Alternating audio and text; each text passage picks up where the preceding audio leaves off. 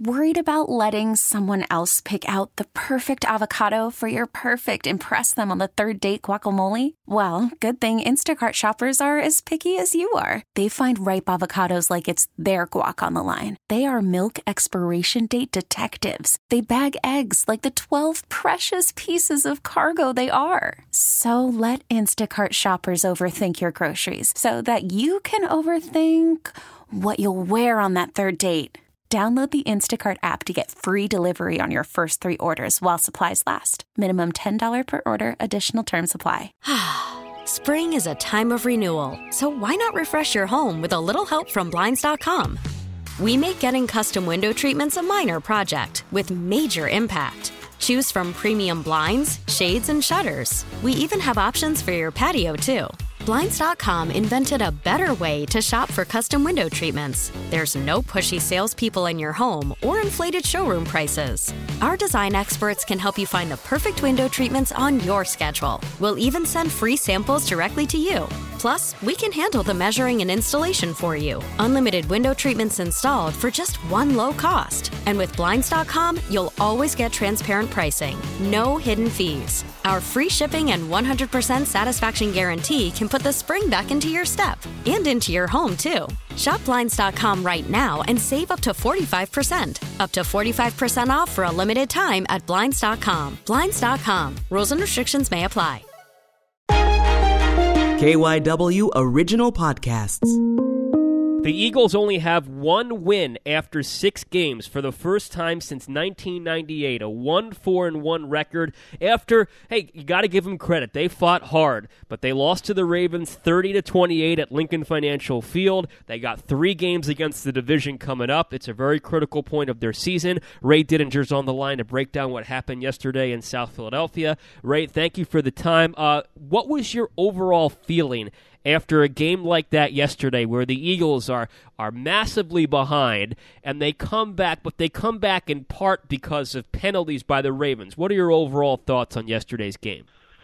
Uh, I thought that it was a very gutty effort. I, I give them a lot of credit for fighting back um, because really uh, after the, at the end of the first half they looked like they were completely outclassed and uh, you know, it was 17 nothing, and it felt like it was 37 nothing. It, it just just didn't feel like they had anything going on offense. Certainly didn't have anything going on offense. First six possessions, first seven possessions, they didn't couldn't manage a first down, um, and it looked like that the Ravens could just sort of breeze through this one. And maybe they even thought that a little bit at halftime. Figured, well, this game's over because the Eagles had shown them nothing offensively, but they came out in the second half and you know led by Carson Wentz, who I thought just played I mean, statistically didn't play great and artistically didn't play great at stretches. But man, he played with with a tremendous amount of courage and uh, and really just kind of put it on his shoulders and uh, came came within a yard and a half of taking the game to overtime. So it's pretty amazing. I mean, yeah, you don't want to be sitting there at one four and one, and you don't want to be sitting where the Eagles are right now. But when you consider the number of players they were down in this game and the number of points they were down to a good Baltimore team, to fight back, score 22 points in the fourth quarter, and be there knocking on the door at the end of the game was pretty remarkable. I give him a lot of credit for uh, for showing me a lot of heart. You mentioned the failed two point uh, attempt at the end of the fourth quarter, how they fell short. It would have tied the game at 30. What did you think of that play? Um, a lot of debate about that. I, I didn't like it. Um, a couple things about it. It looked to me like they were they were late getting out of the huddle. Uh, you don't have a lot of time on two point conversions. It's a short clock. It's only 20 seconds, so you really have to make up your mind exactly what you're going to do, and you have to be ready to do it. And it looked like they were they were running a couple steps behind there. Uh, it didn't look right at the line of scrimmage. Everything kind of rushed, and I thought the play call was very questionable. I, I just didn't think it, it looked like it had much of a chance of success. Um, you know, if you're going to run RPO there, if you're going to run zone read there, um, I, if you have if you have a healthy Miles Sanders as as as the guy you're faking it to, I think a defense reacts differently than they do to Boston Scott. I I just don't think that the fake to a back like Boston Scott is going to is going to buy you the space or the time that you need to make that play work. Um, I, I would have, I, you know, I just would have put Wentz was so hot at that point. I would have just put him in the shotgun and snapped it to him and run done some kind of a rollout and just let him get out on the edge and either run it himself or find a receiver. Uh, I just thought the way the thing was set up and and the way that the blocking was set up, the way the Ravens sniffed it out. I mean, the play had very little chance of succeeding. Questionable play call aside, you mentioned how it looked like they got out of the huddle uh, in, in an untimely fashion. They did not get out of the huddle quickly. I mean, it was obvious. We saw they did not get out of the huddle quickly. The play clock was running down. What do you do at that point? They had a timeout left. Do you burn a timeout at that point? You could. I mean, you could. I mean, and, and that's an arguable point. Uh, but you know, I think at that point, Wentz is getting up to the line of scrimmage, and and, and literally when they snapped the ball, I think they only had one second. So he didn't have a lot of time to get up to the line of scrimmage and look around and see the defense and see the play call and say, you know what, now this this play we no we can't run this play. Stop, stop, timeout. You know that that all takes time, and I think he got up there. He saw where the clock was. It was literally down to two seconds, one second. He felt like he just got to snap the ball. Uh, if you had it to do over again, yeah, you'd probably call timeout, and it probably would have been the smarter thing to do because the whole game's riding on that play. Uh, and yeah, better to use a timeout there, think it over, get organized, and come back with a play you really want to run than try and force something that's not going to work. But you know, that's you know we're, we can you know we can micromanage the last uh, the last few seconds of that game from now until Thursday when they play again. But to me, the the bigger issue is just why do you keep digging yourself a hole like this? Mm. You know, why does every game have to come down to this? Uh, and that's that to me is the real problem here is, is these slow starts. I mean, you you know you're down 21 to three to the Rams. You know you're down 31 to 14 to Pittsburgh. You're down 17 to nothing to the Ravens against good teams. I mean, those are all three teams that have a real good chance of going to the postseason. And you, and you're just start so slow offensively. I mean, they have to find a way to, to avoid falling into those on, into those holes because listen, the last two weeks against Steelers and the Ravens, two good teams, they fell way behind. They fought back and they made it a game at the end, but they just dug themselves too big a hole. When you're playing good teams and you're as depleted player wise as the Eagles are right now, you can't afford you can't be trying to make up double digit deficits. They almost pulled it off, but you know, more often than not you're going to wind up losing, which is what happened so many reasons they fell behind double digits again, whether it was drops, you know, the John Hightower on the first drive would have been a big gain, maybe a touchdown. Uh, Miles Sanders turned the wrong way, would have been a touchdown. Jake Elliott missed a field goal. The blocking was obviously not good at all. The offensive line had a hu- had huge issues all afternoon with the Ravens' defensive front. But Ray, they were able to get a spark going when Jalen Hurts came into the game along with Carson Wentz. He had that run, that first Eagles first down of the afternoon, late in the late in the second quarter, and then he, you know, even as a decoy, he made the Ravens' defense think a little bit. So it was working, but it felt like as the game went on, Doug went away from that strategy. Would you use more Jalen Hurts and Carson Wentz plays than what Doug did yesterday? Um, yeah, but I mean within reason. I mean, people I think tend to overreact to things like that. I mean, it's, it's just a handful of plays. Um, and I think people want to see a, a, bigger package and more of Hurts on the field. I'm not so sure that's the right way to go either. Uh, I think they could have done it a little bit more in this game, and Doug sort of even mentioned that in the post-game press conference. That yeah, I could have maybe I could have put him out on the field a little bit more in the second half. Um, but you have to be a little careful because the fans like to overreact to things like that. And I've heard a lot of chatter last night and then today that you know they needed to go with Hurts a lot more. They needed to put Hurts under center, let him run a whole series you know, I, I don't know. I, I, I think you have to be really careful about where he is in his own development. I don't even know that it would have been fair to him to ask him to do too much. I mean, he's still a young guy who's trying to figure it out, going up against a, a really good and smart and very aggressive blitzing defense. Um, I would have tried, given the success that you had and the fact that that that the first offensive series that had a little spark was the one where you used Hurts. I probably would have used him more than they used him down the stretch, but ultimately with this season, you know, if, if the Eagles are going to fight their way out of this and get get to the postseason and get this thing turned around, it's really going to be about Wentz. It's not going to be about Hurts. Could you use him a little more? Yeah. Could you expand his package? Yeah, probably wouldn't be a bad idea. But I, I think the idea that that that kid at this point in his in his development can become the savior. No, if anybody's going to be the savior, it has to be Wentz. I think Doug Pederson's aggressiveness um, backfiring again is another storyline from this game. Not the not the main reason the Eagles lost. There were many reasons, but when I look at yesterday, and it's all in 2020 hindsight, I, I understand that. But when I look at yesterday, uh, the fourth and foot where Carson was short, and he usually gets those, but the fourth and foot where Carson was short, that could have been a field goal that Jake Elliott you assume would make. That's three points. Uh, the first two point conversion attempt, which went to Jalen Hurts and was unsuccessful. That could have been a point right there. And, you know, so, some will argue that, well, they got 14 points back anyway. But either way, it's points that you had an opportunity to get that you didn't get because you went for the more difficult route. And I know the aggressiveness has worked for Doug Pederson before in the past, but he's also had arguably better teams in the past. So my question, Ray, is is this Eagles team good enough? Are they talented enough, especially with how healthy they are right now, or rather how un- not healthy they are right now with all the injuries they have. Is this team good enough right now to make gambles like that, to chase points like that? Or should Doug, while keeping aggressive in some respects, get as many points as he possibly can rather than going for the extra points that he may not need to have?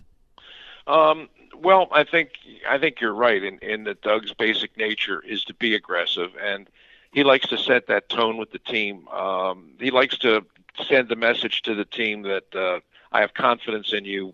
We can, you know, we can make these plays. We can, you know, we can win this game. That's his approach, and uh, that's that's the kind of way he wants to coach his team. I think he always will. Um, to, to me, it works sometimes. I think he does take it to extremes. Um, I I have not been, regardless of the coach, regardless of the situation, I have not. I am not a huge fan of the two point conversion. Uh, I, I know that if you talk to the the guys who are deep, deep, deep into analytics, they will always argue the merits of the two point conversion. Uh, I am not nearly as sold on it. I, I understand it's it's something I would I would really only go to late in games when you absolutely have to have the two. When you know you look at the scoreboard and say we got to go for two here, and it's very clear. In that case, okay, I'll go for it. But uh, I thought yesterday was a case at uh, 17 to six. Um, just kick the just kick the point. Just you know, if if you if you miss, then you're chasing that point the whole game. Uh, I would have just I would have just kicked it, and if in the fourth quarter if I needed to go for two, okay, I'll go for two. But starting to go for two early in the game to me is it's it's it's not the way to go. And uh, I know, look, Doug and I are going to disagree on that. I mean, I know he likes to do it if he feels like the team is just coming off a big touchdown like they did. I mean, the the long run by Sanders, the fumble, the recovery by JJ. It was the first positive thing that had happened for the team offensively the whole game. Uh, they kind of now they had a little juice, now they had a little spark, and I think that Doug felt like, okay, here's an opportunity. Let's jump on them right now. We're feeling good. We got some things going. Let's go for the two right here. I I think it was more of a gut call on his part than was an analytics call um, because he just kind of wanted to build on some positive momentum, the first thing that they had had all day. I kind of understand that. But for me, I'll take the sure one point and just try and fight my way back from there. Have you ever seen a team with this many injuries? Miles Sanders on that run that you mentioned hurt his knee. He left the game. Zach Ertz hurt his ankle. He left the game. The Eagles finished that game with two original starters on offense Carson Wentz and Jason Kelce. Their offensive line, they were down to their third right tackle. Um, they were down to their third right guard, if my math is correct. It's it's it's amazing how many players and unfortunate how many players have been injured this season. Have you ever seen something like this? Um, yeah, last year and the year before and the year before. you know, the Eagles uh, are on a run now, and you can go back to even the Super Bowl year of uh, just an incredible number of injuries, year after year after year. Um, and if you have one year like this, two years like this, you can write it off to bad luck. I, I, don't I to me, there's just something. Uh, there's just something in the way they're going about business. There's something either in the strength or conditioning program, the training program, something is amiss. I understand football's a tough game, and I understand there are injuries. And you look around the NFL this year, especially because of the, the nature of the season as it is, with no spring camps and and uh, an abbreviated, kind of truncated training camp where I, I don't know that any of the players coming into the season were in what you would call quote unquote really great football shape. Uh, and a lot of teams around the league uh, are suffering injuries. A lot of teams around the league are losing guys to COVID. Um, but with the Eagles, it's it's not just about this one year. I mean, it's now it's now like a four-year almost epidemic of injuries. And internally, as an organization, I mean, the Eagles have to take a step back and say, "Wait a minute, we, we're doing something wrong here," and we have to go about we have to go about fixing it. And yeah, I mean, it's it's amazing to me that with what they've faced in in terms of injuries and loss of personnel over the last four years, you're looking at a team that's won a Super Bowl and never missed the playoffs. I mean, it's amazing how much they have been able to overcome. But at a certain point, you just maybe reach the breaking point, and who knows? I mean, maybe they are there now. I mean, they're one four and one, and you lost a couple more guys yesterday. By the end of the game, you only had two of your offensive starters left, uh, and the way the game was evolving with all the hits that Wentz was taking, you thought any play could have been his last. Um, yeah, I mean, this is something that the Eagles, I mean, starting with Jeff Lurie and all the way down the chain, they have to say, no, we have to reevaluate what we're doing here because there's obviously something that we need to do better to keep our players on the field. And, I should point out, as you mentioned, uh, the COVID situation, that Matt Pryor was not in yesterday's game because he was on the COVID list, not an injury. He was on the COVID list, and Jamon Brown was in. Ray, the last one I have for you, um, Jason La Canfora of CBS had a had a report yesterday that basically indicated that a, a rival GM and sources tell him that Howie Roseman, you know, could very well be, uh, as he usually is, aggressive as the trade deadline nears, and it's getting closer. Should the should the Eagles and should Howie Roseman be buyers at this year's trade deadline, factoring in the in the fact that they're in a very poor division and do have a chance to make the playoffs? Sure, but within reason. I mean, it's you know you're not going to give away a first round draft choice for somebody else's third string guard. Uh, even though after watching Jamon Brown yesterday, you might have to think about it. But uh, I, uh, I, I think that. Yeah, listen, I know, I know Howie, and I know he's one of these guys that doesn't at all mind making moves at midseason. I mean, a lot of a lot of general managers are reluctant to do it. Howie does it pretty routinely. Uh, every year around this time, he seems to make at least one pickup, and some of them work out really well. But you have to deal you have to factor in where you are in terms of the salary cap what you're taking on and what you have to give up to get it and I, I you know i mean right now where they are in terms of personnel i mean i don't know if zach ertz can play thursday i don't know if miles sanders can play on thursday uh, we aren't going to really know the physical status of this team probably for a day or two um, but i know it's tempting for the fans to to just say yeah go ahead make a deal bring somebody in here two issues about it. Number one is who's who could possibly be available at this point in the season, given everything that's happening across the league in terms of injuries and COVID. And number two, what what kind of a price are you willing to give up in terms of draft picks down the road, or you know where do you stand in terms of salary cap? How much salary can you afford to take on? It's more complicated than people make it seem. Doesn't mean Howie's not going to try, but the idea of trying to the idea that there's a big blockbuster deal out there to be made they can get this team over the hump. I think that's uh, I think that's very mm, mm, probably short term, short term and unlikely thinking. Well, they have to try to get their second win, otherwise they're going to be in the same company as uh, let's see here. 1975 went one and seven, took nine games to get their second win, so they have a little bit to go before 1975. But they're going, or 1972 as well. 1972 had a had a year where they took a while to get their second win. So the Eagles have a ways to go before they're in the same company as those bad uh, Mike McCormack teams. Uh, and, you know, they will try to get that second win yeah. Thursday night against the. Uh, the Giants, it's a huge game, Ray. It's a huge oh, game. Yeah. They, they, have to win. Uh, I mean, you know, these next three games kind of define their season at this point. It does. It does, Dave. I mean, it really does. I mean, it it's I mean it's a sort of sad commentary to what the NFC East has become, but that's that's the reality of it. I mean, one four and one, you're not out of anything. One four and one in a lot of other divisions, you'd be your season would be over. Here, you're still in contention, um, but the next three games really are going to. I mean, the next three games will tell you exactly if you have a season left to play. You got the Giants, you got the Cowboys, you got the Giants. Um, if the Eagles can find their way to winning those three games if, if they get to four, four, and one with everything they've been through and then the division they're in, I'm not going to actually say they're in the driver's seat because I'm not sure there is a driver's seat in this division, but they'll actually be in a position where you can realistically talk about them making a playoff run. Um, and yesterday, even though that was a disappointing loss, I just think that the the courage that they showed and the tenacity that they showed to fight back, and especially the leadership of the quarterback, was something that even at one four and one, I think they have something to build on if they can just have enough healthy players to line up on Thursday.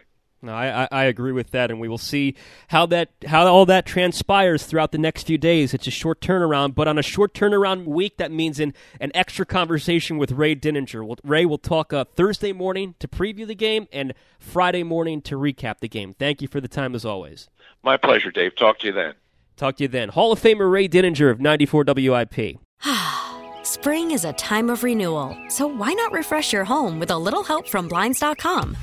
We make getting custom window treatments a minor project with major impact. Choose from premium blinds, shades, and shutters. We even have options for your patio, too.